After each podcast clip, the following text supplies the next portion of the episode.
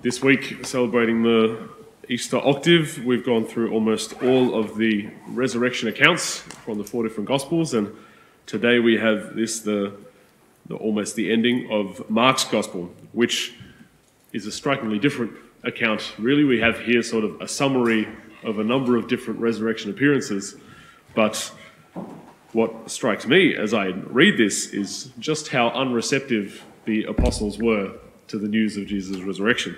We have Mary Magdalene sees Jesus first and goes back and tells them, and they don't believe. We hear these two other companions, which we could parallel to the Road to Emmaus story from Luke, and they encounter Jesus and they go back and tell the apostles, and they don't believe them either. So then Jesus has to turn up himself to the rest of the eleven, and he reproached them for their incredulity and obstinacy because they had refused to believe. So, perhaps the apostles weren't always perfectly full of faith and holiness and open to what Jesus was revealing to them. But, you know, perhaps in our own doubts and lack of faith, we can find some encouragement with the, the humanness of the apostles. But we also have at the end of these verses from Mark um, what is sometimes called the Great Commission, what Jesus tells them to do. Now that he's risen from the dead, now that he's appeared to them, what is it their task to do? What is it our task as church to do? He says, Go out to the whole world and proclaim the good news to all of creation. So, whether they were able to hear this good news at first or believe it first, that doesn't matter. Now they've encountered the risen Jesus. And the important thing is that this news isn't just for the apostles themselves, but this is the good news for everyone. And it is now their task, and they pass it on to us as church. It is our task to share that good news with everybody.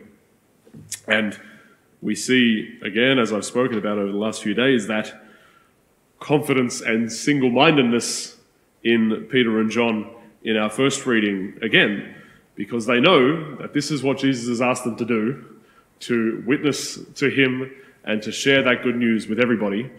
And that's what they're going to do. And nothing's going to stop them. Here, they're in, in front of the, um, the Jewish leaders who were interrogating them, trying to stop them from talking about Jesus. And Peter simply stands up and says, You know, you can judge whether we should listen to you or whether we should listen to God. Because we can't stop proclaiming what we've seen and what we've heard. So, the task that was given to the apostles and the task that we inherit is a very simple one. But if we've encountered the good news of Jesus' life and his victory um, and his love for us, then we are asked by God to go and share that with others. Um, and there's a few other notes I wanted to find in, in our first reading that are very encouraging to us because that can be a very daunting task. How do we convince people of this truth? How do we bring it before them in a way that will be effective? Um, because, you know, Many of you, I'm sure, haven't studied the scriptures or studied theology, or, or you're not you know, great orators that are going to stand up and preach to the world or preach to thousands. But as Peter and John share this, the Jewish leaders are struck exactly by the fact that they are uneducated laymen. They're struck by the fact that they are simple and yet they still have this boldness. So, our our sharing of the gospel doesn't need to come out of education or of intellectual understanding, but it comes out of our experience of Jesus ourselves. We share the good news as we have experienced it.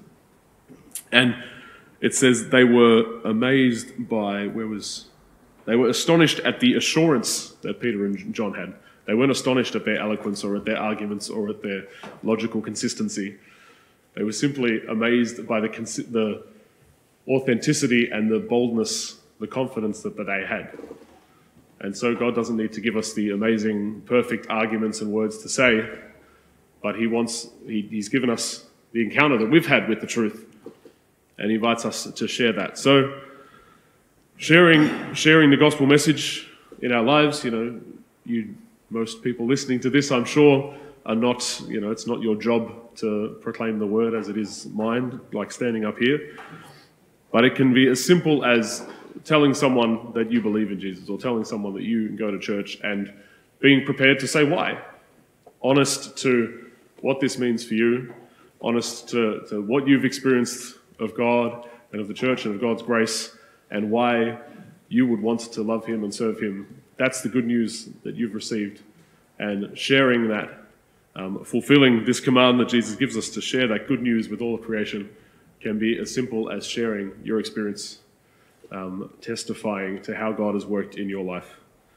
Um, so even if we, in our weakness, don't believe immediately everything that God says to us or does to us, we can still have the boldness to respond to God's invitation and look for those opportunities where we can um, witness something of God's goodness to anyone who's around us who's willing to listen.